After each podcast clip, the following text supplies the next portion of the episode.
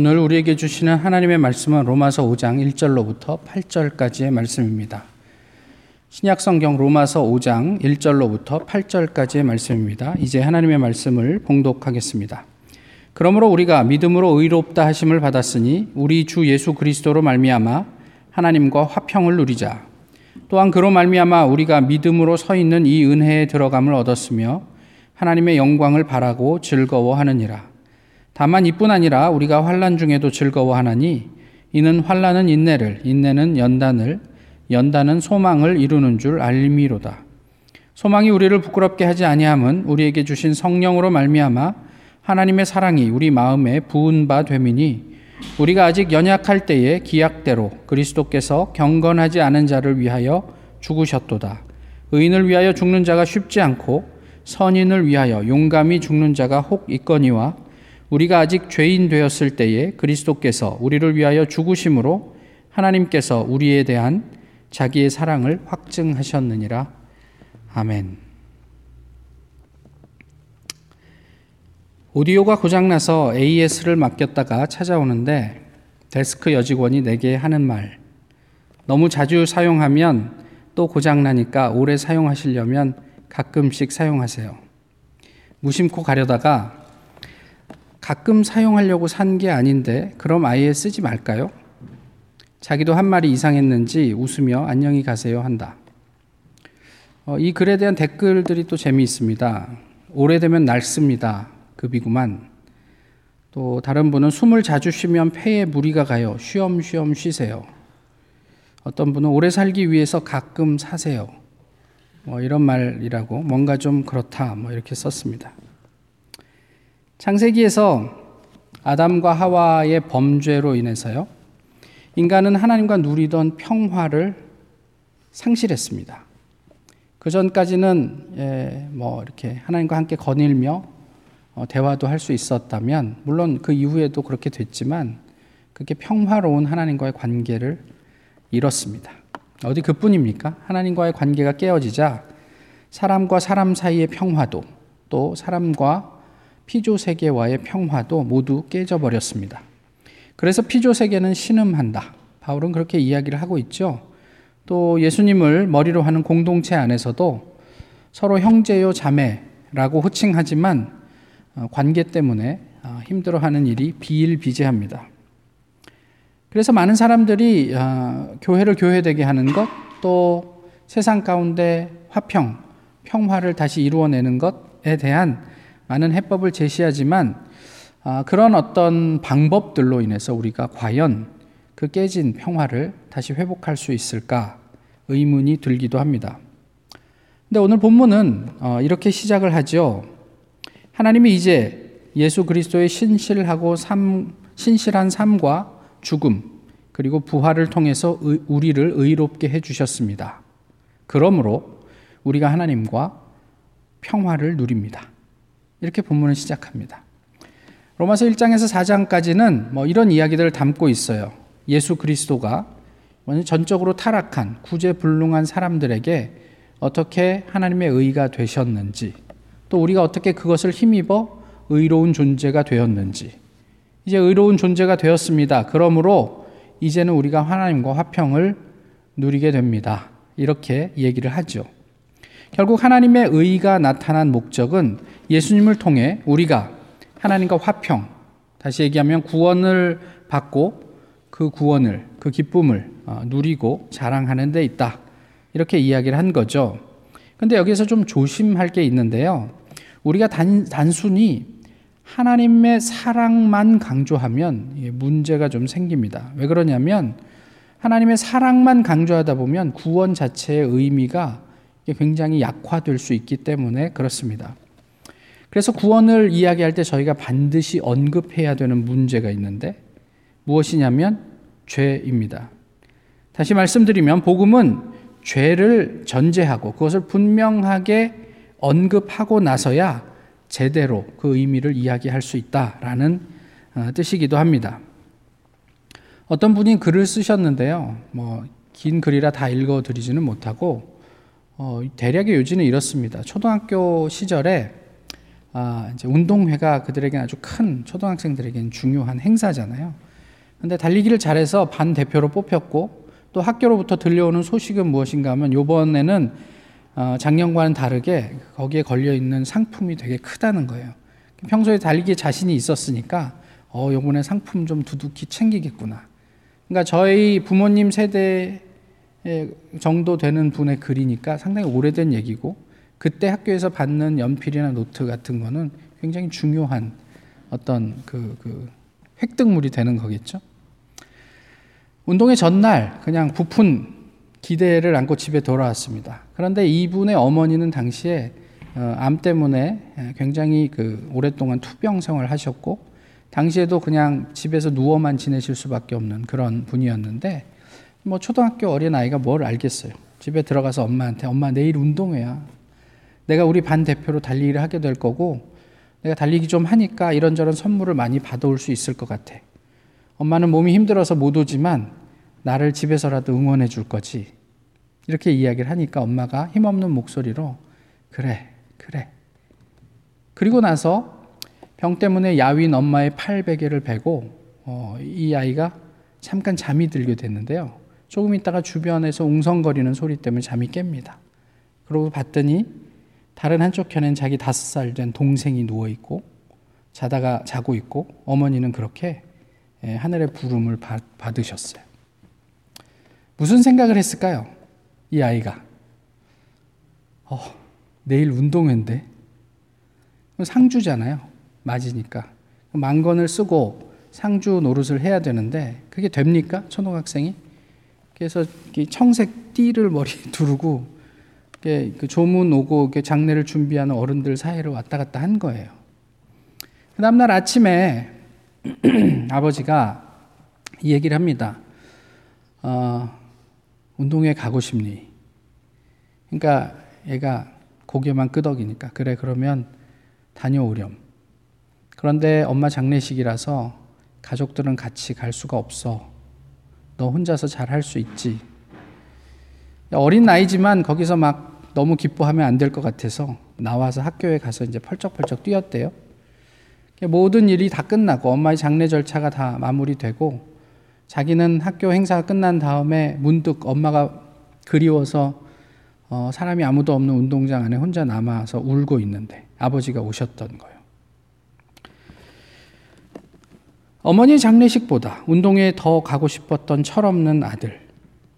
그때 당시에는 본인이 얼마나 행복했겠어요? 그런데 어떻게 어머니의 장례식 안 가고 운동회를 갈 수가 있습니까? 그것은 자기 자신의 처지나 상황을 인지할 수 없었던, 인식할 수 없었던 철없는 학생, 어린 학생이었기 때문에 그랬겠죠. 그래서 운동회 갈 수 있어서 기뻤습니다. 그리고 상을 많이 받아서 좋았습니다. 그런데 그것 때문에 그는 평생을 후회하면서 살게 될 줄은 그때는 몰랐어요. 이미 다 커서 어, 자기 아이들이 어른이 된 지금 어머니 장례식에 가지 못했던 그 한을 안고 살게 될 줄은 몰랐어요, 그때는. 죄를 인식하지 못하는 우리의 모습도 이와 크게 다르지 않을 것 같습니다. 우리가 얼마나 죄인인지 알지 못하면 뭐 진리, 하나님의 뭐, 뭐 사랑, 뭐 이런 것들은 고사하고 우리가 마땅히 해야 할 일도 제대로 하지 못하게 될걸요? 혹시 이것 때문에 요즘 한국 교회가 어쩌면 많은 사람들의 걱정거리가 되는 것은 아닌가? 마땅히 우리가 인식하고 생각하며 고민해야 할 것들을 그저 불편하다는 이유로 한쪽으로 이렇게 모르는 척 치워 놓았기 때문에 지금 우리가 많은 면에서 어, 고통을 당하고 있는 것은 아닐까 싶습니다. 예수님께서 죄 인식에 대해서 얼마나 날카로운지 잘 아시죠? 마태복음에서 어, 그 산상수훈에서 말씀하신 것처럼 어, 누구든지 살인하면 심판을 받게 되리라 하였다는 것을 너희가 들었으나 나는 너희에게 이르노니 형제에게 화내는 자마다 심판을 받게 되고 형제에게 욕하는 자마다 공회에 잡히게 되고 미련하다고 하는 사람마다 지옥불에 들어갈 것이다. 어, 가늠치 말라 하는 것을 너희가 들었으나 나는 너희에게 이르노니 여자를 보고 음욕을 품는 자마다 마음에 이미 가늠하였느니라. 이게 예수님의 죄 인식의 수준이에요. 예수님의 죄 인식이 이러할진데 누가 살인과 어, 음란에서 자유로울 수 있겠습니까? 누가 죄로부터 자유로울 수 있겠느냐는 말이에요. 요 몇 주 한국 사회를 들썩이게 했던 사건이 좀 있죠. 천안에서 9살 남자아이를 여행용 가방에 가두고 오랜 시간 태연하게 이 아버지의 동거녀는 밖에 나가서 친구들과 밥 먹고 차까지 마시고 들어와서 결국은 그 아이를 거기서 죽게 했습니다. 어, 그리고 아빠의 학대도 어, 문제가 되었습니다. 또 창녕에서는 9살 딸을 아파트 다락방에 가두고 심지어는 그 앞에 있는 그, 그 베란다에 쇠줄로 묶어서 짐승처럼 그렇게 가혹행위를 했던 어, 아빠와 엄마 등이 많은 사람의 공분을 샀습니다. 그런데 한번 생각을 해보시죠. 오늘도 우리는 아이들을 보면서 때로는 아이들이 화나게 할 때 그 아이들에게 미련하다며 야단치지 않습니까? 예수님의 말씀대로 보면 우리는 우리가 그렇게 사랑하는 그런 사람들하고는 부류가 달라요. 뭐 가방에 가둔 적이 없어요, 우리는. 언감생심 이 아이들을 쇠줄로 묶어서 내가 통제를 해야 되겠다. 이렇게 생각해 본 적이 없어요. 걔들과는 비교조차 할 수 없는 비교가 된다면 만약에 굉장히 불쾌할 그 사랑하는 자녀들을 우리는 몇 번이고 반복해서 죽이고 있잖아요. 넌 왜 이렇게 미련해? 멍청아. 어느 부모가 예수님의 이 아, 정죄에서 자유로울 수 있을까요? 바울은 이렇게 얘기합니다. 그러면 어떠냐? 우리는 나으냐? 결코 아니라 유대인이나 헬라인이나 다 죄 아래에 있다고 우리가 이미 선언하였느니라. 기록된 바 의인은 없나니 하나도 없으며. 죄 인식이 분명하지 않으면 구원의 의미는 퇴색됩니다. 저희가 예전에 다루었지만 로마서 4장에 이런 말씀이 있었죠. 일하는 자에게는 그 삭을 은혜로 여기지 아니하고 비주로 여기거니와 내가 일을 해서 받는 삭은요 은혜가 아니에요. 내가 당연히 제공한 노동력에 대한 대가를 받는 것이단 말이에요. 내가 죄인이 아닌데 구원이 어떻게 은혜가 됩니까? 내 죄를 제대로 쳐다보지 못하는데 고민하지 않는데 어떻게 하나님의 사랑이 우리에게 은혜가 될 수 있겠느냐라는 이야기를 하는 거예요. 본문 7절과 8절은 이렇게 얘기하죠. 의인을 위하여 죽는 자가 쉽지 않고 선인을 위하여 용감히 죽는 자가 혹 있거니와 우리가 아직 죄인 되었을 때에 그리스도께서 우리를 위하여 죽으심으로 하나님께서 우리에게 대한 당신의 사랑을 확증하셨다.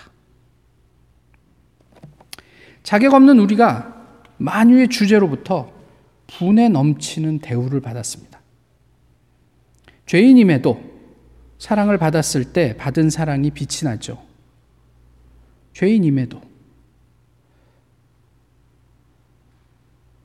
우리는 그 사랑을 은혜라 합니다. 이게 얼마나 쉽지 않은 일입니까? 어, 오래된 이야기지만 어, 강도가 들어서 자기의 어머니, 아내, 그리고 아들을 죽인 사건이 있었습니다. 근데 그 피해자인 이, 이 남편이 그 자기의 가족 세 명을 죽인 그 살인자를 어, 사형하지 말자고 우리 용서하자고 그런 어떤 사형 폐지 운동에 이제 가담을 해서 운동을 하는데요. 그 남은 딸 둘이 아버지를 보지 않습니다. 어떻게 우리 사랑하는 가족을 세 명이나 죽인 놈을 용서해 달라고 청원하고 다니냐? 이 용서라는 게 쉽지 않은 일이잖아요.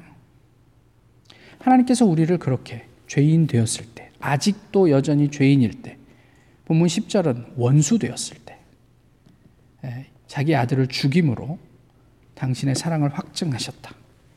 우리는 그것을 은혜라고 합니다.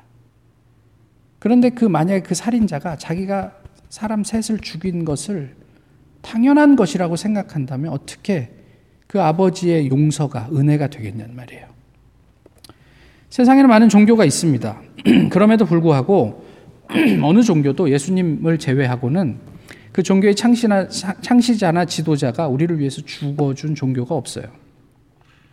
우리가 예수님으로 인한 구원이라는 선물에 감격하는 이유는 구원이 내게서 무슨 선한 자격이나 조건을 찾았기 때문에 우리에게 주어진 것이 아니라 하나님의 자발적이고 주도적인 은혜, 심지어는 말씀드렸던 것처럼 당신과 원수된 사람들을 위한 은혜이기 때문에 그렇습니다. 그래서 어떤 의미에서 하나님과 평화를 누리기, 누리는 데 있어서 자격이 있다면 그것은 우리가 충분히 죄인 되는 것이 아닐까 싶어요. 우리가 충분히 죄인 됨을 경험하고 그것을 고백할 때 그때 비로소 예수 그리스도로 말미암는 하나님과의 평화가 우리에게 주어지는 것이 아닐까 싶어요. 바울은 누구보다 아시는 것처럼 신분의 변화를 극적으로 경험했죠. 아울러서 그 변화에서 오는 즐거움과 확신이 아, 어느 사람, 누구보다도 분명했던 사람이었습니다. 그는 이러한 변화를 통해서 평생 소위 그것을 위해서 살다가 그것을 위해서 죽을 수 있는 절대적인 가치를 가지고 또 그것 위해서 사역을 했던 사람이죠. 그것이 진리가 되었던 내지는 현실의 문제가 되었던 우리는 평생 그것을 위해 살다가 그것을 위해 죽을 만한 가치 그 무엇을 가지고 있습니까? 아니 뭐 가지고 있, 는 것은 뭐 차치하고서라도 그런 것들을 우리가 고민하기는 합니까? 바울은 이러한 가치를 예수님으로 말미암는 하나님의 영광에 두었습니다. 그러니까 바울은 평생 동안 이것이 하나님께 영광스러운 일인가? 그렇지 않은가? 그것으로 자기의 사역의 모든 방향을 결정했다는 이야기죠. 오늘 본문은 그 영광을 어떻게 했다고요? 우리가 즐거워한다 라고 이야기를 합니다. 이 즐거워하다의 원래 뜻은 자랑하다 라는 의미입니다. 우리가 진리를 발견하게 되면 하나님의 영광을 소망하게 되고 그리고 그 소망을 자랑하게 됩니다. 그런데 이 자랑이 되게 궁색해요. 왜 그러냐면 지금 눈에 보이는 거는 별게 없어요. 이 사람들 그저 환란 가운데 있는 사람이에요. 그냥 사회적으로 별로 내세울 것도 없는 사람이에요. 그런데 이 사람들이 즐겁대요. 왜? 내가 지향하고 있는 그 하늘을 내가 지금 보고 있기 때문에. 그러면 사람들에게 그, 어, 그 비참함 가운데, 그, 그, 그 누추함 가운데 그 소망을 자랑하는 거예요. 그런데 구원의 문제나 하나님의 영광을 자랑하는 것 외에 우리가 즐거워할 것, 곧 자랑할 것이 하나 더 있는데 본문은 그것을 환란이라고 이야기를 하죠. 환란이 어떻게 즐거움이 될 수 있습니까? 아니 우리가 어려움에 직면해 있는데 도대체 무슨 이유로 우리가 그 어려움들을 사람들에게 자랑할 수 있어요? 와 나는 오늘 요번에 그 뭐 번개가 떨어져 우리 집이 폭삭 주저앉았네. 그걸 자랑하실 수 있어요? 박해나 환란은 자랑의 어떤 그런 이유가 되지 않잖아요. 근데 한번 이렇게 생각을 해보시죠. 놀이기구를 타기 위해서 우리가 기다립니다. 사람이 많을 때는 뭐 한 시간씩 기다리기도 하죠. 그 시간이 굉장히 지루합니다.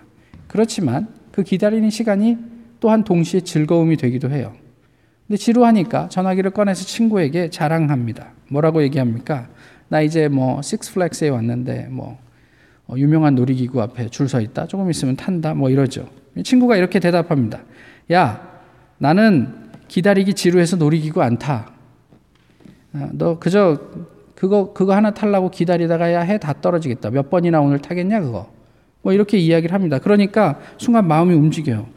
아 괜히 사람 많을 때 왔나? 너무 기다리기는 하지. 뭐 이런 이런 그래서 내가 좀 기분 좋은 그 마음이 반감이 되기도 합니다. 그렇지만 그것이 지루한 기다림을 포기하지 못하게 하는 것은 이제 조금 있으면 2, 30분 있으면 나에게 주어질 경험적인 즐거움, 소망이 그곳에 있기 때문에 그렇습니다.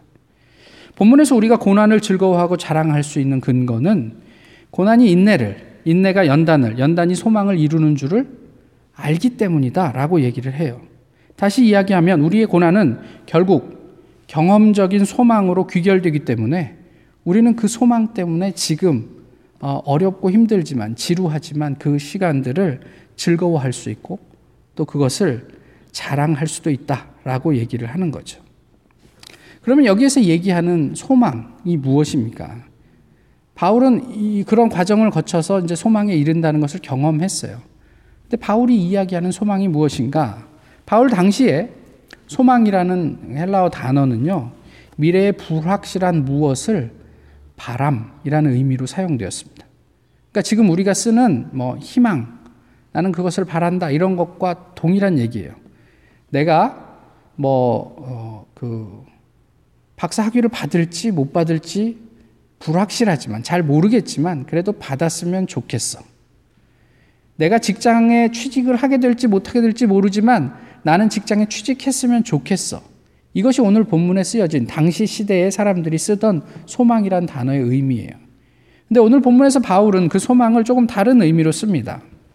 어떤 의미냐면 어, 미래에 일어날 일이 매우 확실하기 때문에 가지게 되는 희망 이런 의미로 써요. 그러니까 바울 당시에 쓰였던 소망이란 단어가 말씀드렸던 것처럼 미래에 대한 부활, 불확실성을 전제한 바람인 반면에 바울이 말하는 소망은 미래에 대한 확신을 가지고 기다리는 일종의 자부심이에요. 우리가 그 환란을 즐거워한다는 얘기는 내가 그 환란에 대해서 뿌듯한 자부심, 자신감이 있다는 얘기예요. 왜냐하면 확실한 어, 소망이 그 이후에 주어질 것이기 때문에. 절대로 우리를 실망시키지 않을 희망, 우리를 부끄럽게 하지 않을 소망. 이 정도 되면 재밌지 않겠어요? 야, 너네가 나한테 무슨 뭐 권, 권세나 가진 것처럼 그러지만 잠깐만 기다려라. 그분이 오시면, 그때가 되면 너희가 얼만큼 큰 잘못을 하고 있는지 알게 될 거야. 라는 어떤 자신감이 있었던 거예요. 그런데 5절은 이 기대가 성령으로 말미암는 하나님의 사랑에 근거한다고 말씀하고 있어요. 그러니까 이 소망이 성령으로부터 비롯된다라는 이야기죠. 고린도 후서에 가서 보시면요. 1장, 1장과 5장에 성령을 어떻게 바울이 묘사하고 있냐면 하나님께서 성령을 우리에게 보증으로 주셨다 이렇게 얘기해요. 그러니까 성령은 보증이에요, 우리에게. 이게 어떤 보증이냐면 이 보증이란 말은 요즘도 그렇지만 차를 사거나 집을 살 때 주는 계약금 이에요. 당시의 의미가 그래요. 성령을 우리에게 계약금으로 주셨다. 이 얘기는 무슨 얘기냐면 계약금을 지불했다는 것은 잔금도 이제 지불할 것이다라는 의미이잖아요. 계약이 성사됐다는 얘기예요. 그럼 잔금 지불하고 나면 그 뭐 집이 됐든 차가 됐든 그것은 내 몫이 되는 거예요. 이거는 확실한 팩트예요. 그죠? 그런 의미로 하나님께서는 우리에게 성령을 주셨대요. 그 성령의 근거에서 우리가 환란 가운데도 그 환란을 즐거워하고 사람들에게 자랑할 수 있었다라고 얘기를 하는 거죠. 어, 디펜스를 앞둔 분들이 이제 여러 가지로 부담을 많이 가지시 가지세요. 근데 저는 지금까지 이 타운에 15년 있으면서 제가 몰라서 그럴 수는 있겠지만 디펜스에 통과가 안 돼 갖고 학위를 못 받았다는 사람을 한 번도 본 적이 없어요. 그래서 뭐라고 우리가 얘기하냐면 디펜스에서 누가 떨어뜨리냐.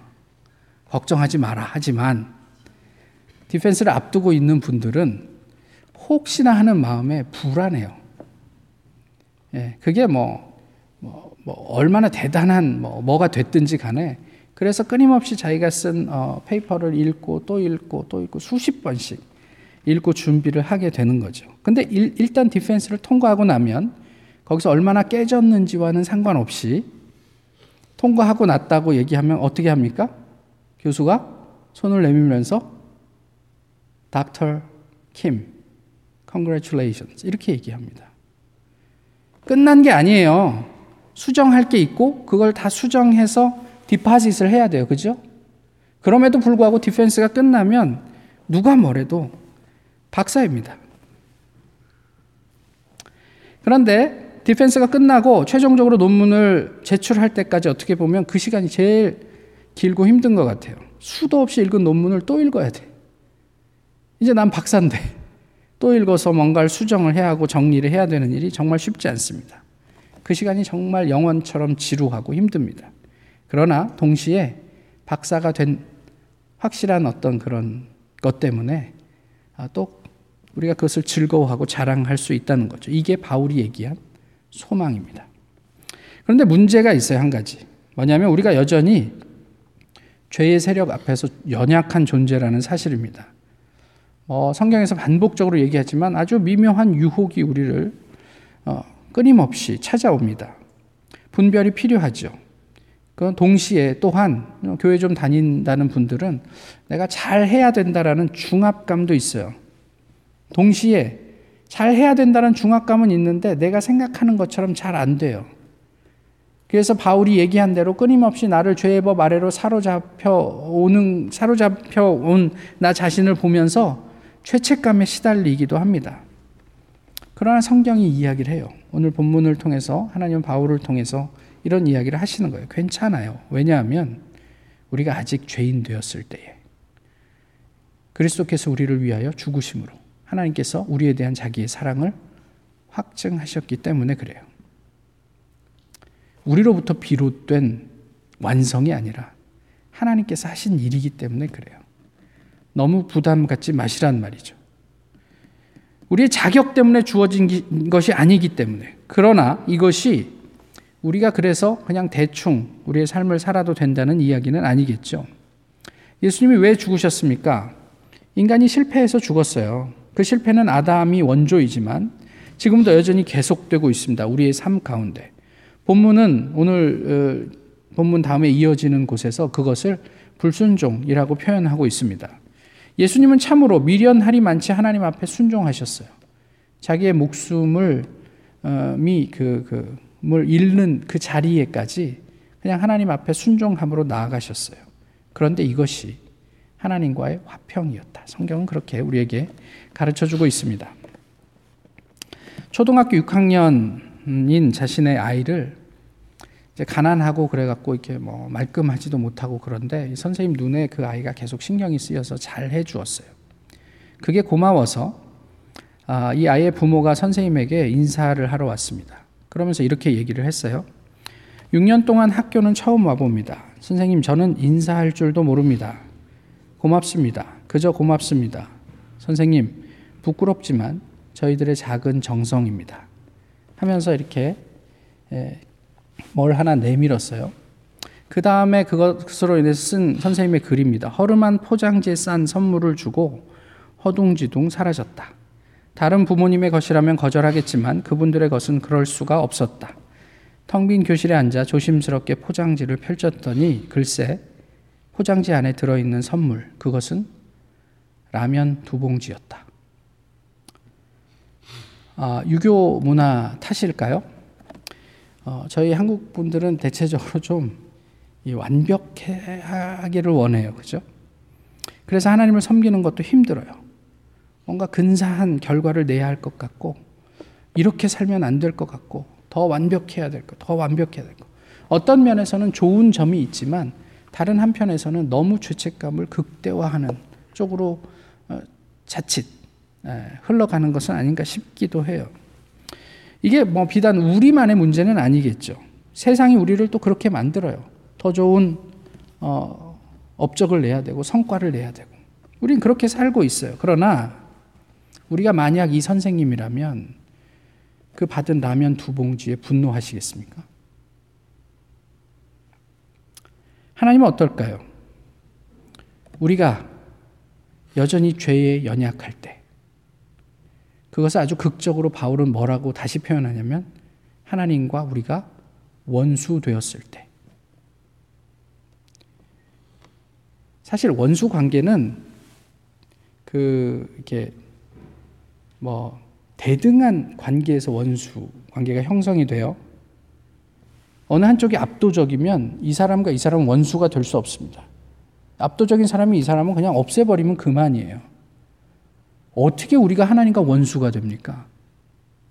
근데 하나님께서는 우리를 그렇게 품어주셨다. 바울은 그렇게 이야기를 하는 거예요. 우리를 위해 아들을 죽게 하셨습니다. 불순종으로 인해 어그러진 하나님께서 창조하신 하나님의 형상을 그것을 통해 회복시켜 주셨습니다. 하나님과 다시 평화를 누릴 수 있게 해 주셨습니다. 우리가 죄에 대한 응분한 대가를 치렀기 때문이 아니고 그냥 하나님께서 확증해 주신 사랑 때문에 그렇게 되었습니다. 이렇게 선언하고 있어요. 그리고 이제 우리는 그 사랑 안에서 성령으로 말미암는 즐거움, 누림, 자랑을 하며 살 수 있게 되었다. 어, 저는 안 해봐서 잘 모르겠는데 청혼하셨습니까? 예, 너무 당연한 얘기를 해서 청혼하면은 뭘 가지고 하세요? 예, 반지 가지고 하죠. 나랑 결혼해 줄래? 딱 눈앞에 반지가 싹 옵니다. 그럼 내 눈앞에 반지가 있어요. 그렇지만 그 반지를 내가 받아서 낄지 말지는 그 청혼을 받는 사람의 마음입니다. 그죠? 됐거든. 그러고 돌아서면 그만이에요. 반지가 아무리 있어도 그 반지는 아무 의미가 없어요. 하나님께서 우리에 대한 사랑을 확증하셨어요. 반지의 머티리얼은 오팔입니다. 아시죠? 보석 오팔. 로마서 5장 8절. 사랑의 확증물. 그 언약의 반지를 끼는 낄지 말지 하나님께서 우리에게 내미셨는데 그걸 낄지 말지 그건 우리의 몫이에요. 그 반지를 끼는 것을 성경은 믿음이라 합니다. 별것 아니죠. 그 뭐 그거 내가 집어서 이거 좀 끼는 게 그게 믿음이래요.